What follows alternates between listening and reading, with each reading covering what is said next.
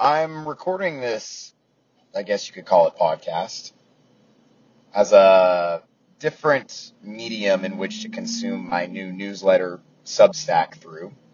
I understand that people like to listen to content as opposed to just read, and vice versa, so I want to bring both avenues.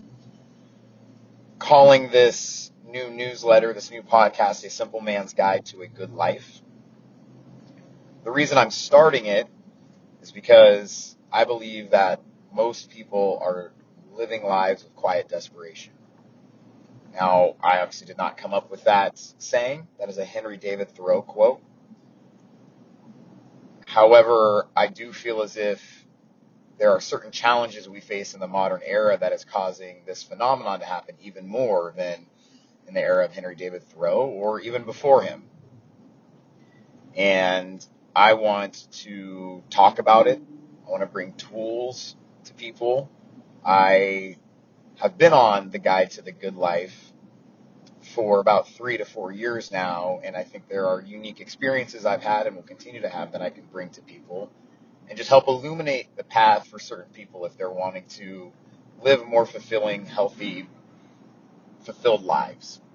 So that is why I'm starting this uh, podcast, newsletter, etc. Desperation. Let's talk about that. What does that mean? The way I see desperation, especially in the modern area, era, era, is this kind of underlying anxiety and angst we feel on a day to day basis. We wake up with it. It's like the monkey on our back. We can't necessarily put a word to it, but I think most of us feel it whether it's the anxiety and angst around just our day to day lives, whether that's paying bills or the work we have to do, feeling like we never have enough time,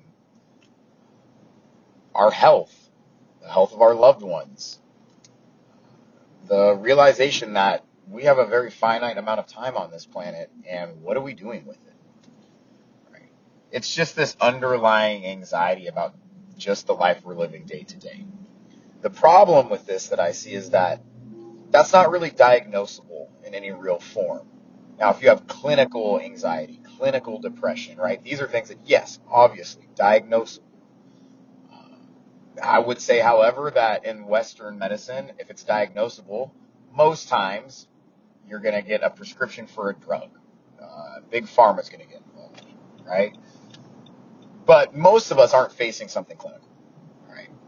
Most of us are just facing this underlying challenge of what our day to day life looks like and why can't we feel happy, fulfilled, thriving about it. I would implore you to kind of look at your day to day life past week and ask yourself if you're facing any of these challenges. These challenges can stem from erratic sleep behaviors. Your sleep times or wake times are all over the when you want to go to sleep, your, your mind is racing. When you wake up, though, you don't want to get out of bed, or it's very hard to get out of bed. You look at your diet, your eating behaviors are extremely erratic. There's no rhyme or reason to them. Binge drinking, binge Netflix or TV show watching, or social media scrolling. You find yourself mindlessly scrolling and asking yourself, why the hell am I here? Um, an underlying sense of dread around your own death.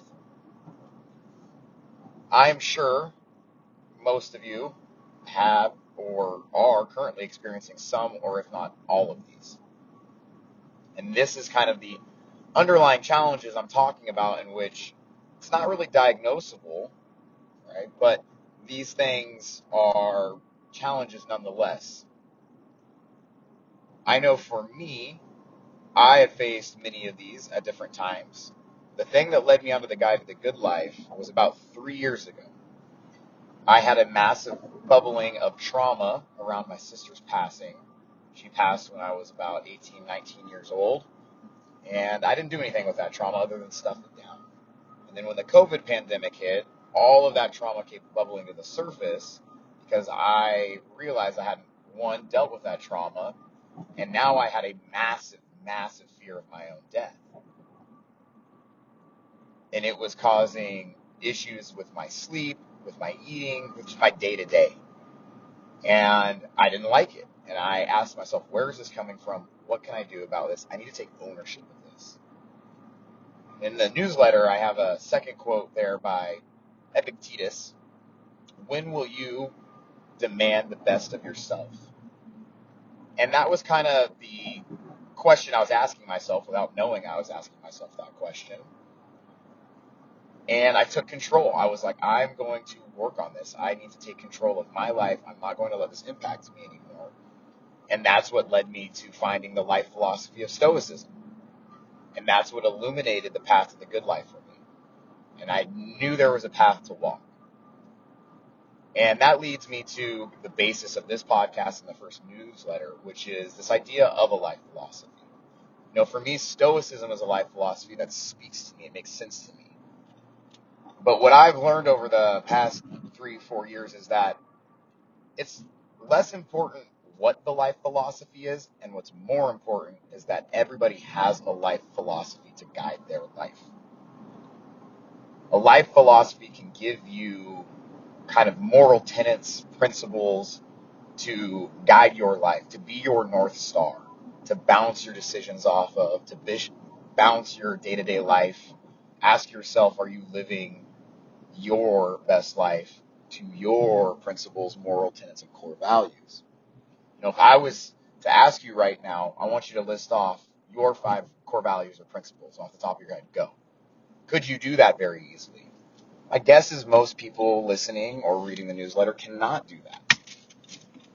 You know, you might be religious and you might be able to list off some core values or moral tenets from your religion I would still challenge you to really be honest with yourself and ask though, do you let that guide your life? Do you live within those moral tenets or those guidelines? Yes or no? The subtitle to my newsletter is A Man Who Knows Not Which Port He Sails, No Wind is Favorable. Something along those lines. I don't have it right in front of me. It's a Seneca quote. Essentially, what this quote is saying is that if you don't have a direction you're going in your life, you don't understand what values or principles are guiding your life, you don't know where your life is going in general. You don't know why you're reacting the way you're reacting. You don't know why you made the decision you made. Again, you're walking through life almost like a lifeless zombie. You're floating through life. There's no intentionality behind your life. And this is most people.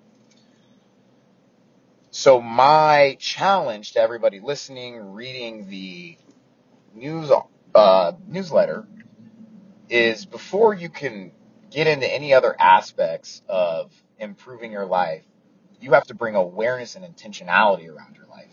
And to do that, you have to figure out a life philosophy for yourself, or at the bare minimum, come up with some core values and principles that will guide your life.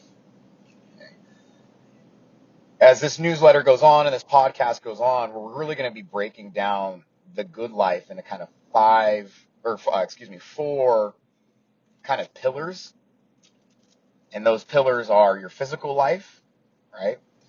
Your internal life, which we'll just call kind of your, your mental life, your mental health. Your emotional life, and your spiritual life. And when I say spiritual life, I don't necessarily mean religious. It can be religious if you are a religious person. Nothing I'm going to be saying or going over is going to conflict with that necessarily. But it doesn't have to be. I, I more mean like your connection to self and how you take that connection to self to the greater universe and the human species and your existence. So we'll be each week kind of going over one or two of these pillars. I'll be giving examples from my week of some tools that I used or failed to use. Um, and my goal here is just for us to be walking the path to the good life together. To, for me to share my experiences, my ideas on what I believe can help lead people to the good life, you know? And there may be things in here you guys read that you disagree with or that you challenge, and I love that the idea here is that you're just on the path. Everybody's path to a good life may be different, but I think the most important thing is to illuminate it and give you guys tools to choose how you walk that path. So again, this week's challenge I'm putting out to people is go research different life philosophies. It can be religious, it doesn't have to be, it can be Eastern, Western, you know, it can be Stoicism, Epicureanism, it can be Taoism, Buddhism. It, it doesn't matter. What matters again is that you start to understand different underlying core values and principles and start to figure out what speaks to you, what makes sense to you. At the bare minimum, I would say come up with at least five core values that you think speak to you that you would like to kind of guide your life by. Um, I'll give a list of mine, my five core values and kind of the things that I balance my day to day life, my decisions, everything off of to let me know if I'm living my true best life. Uh, one is patience, which I know may sound cliche, of course, like it's a virtue. It is for me though. It truly is. I like to sit, sit wait, analyze, and just make sure that things are kind of aligned um, in my life. You know, I don't rush into things. Um, I'm logical. I'm well thought out, and that is one of my core values and principles. Second one would be temperance. The way I view temperance is being level-headed. You know, not letting small things get to me like traffic or small arguments or clutter or anything like that. I let that stuff roll off my back. But on the same hand, not necessarily letting accomplishments or praise or admiration get to me either. Uh, in my view, these are things that can be taken away as easily as they are given, and getting too high will only cause you to crash. That's not to say I don't value those things or that I don't think they're important. They are, but I don't ride the roller coaster of emotion with the highs and the lows, or at least I, I try not to. Obviously, these are things that are always works in progress and some days are great, some days are not. The third one is justice. The way I view justice is, you know, always telling the truth, always presenting who you authentically are, fighting for what you believe in, morals, values, etc., sticking up for those that maybe don't have a voice, uh, and trying to live a life in which, of service and giving to others. Empathy is another one that kind of goes hand in hand with that. I strive to see the world through other people's eyes and understand the way that they've walked through life. And if I have a disagreement with somebody, I make sure I still recognize their humanity first and foremost. And I try to understand their perspective and where they're coming from and why they think the way they do. And the last one is courage. And the way I see courage is doing the things that scare you you have a decision to make and one of those decisions gives you the butterflies or makes you a little bit nervous or there's a sense you may fail, that's the route I go.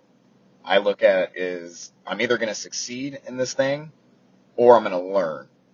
And this is something that I continue to work on because I do have a fear of failure. I can be somewhat of a perfectionist, but I continue to reframe failure as just a learning experience, a learning opportunity.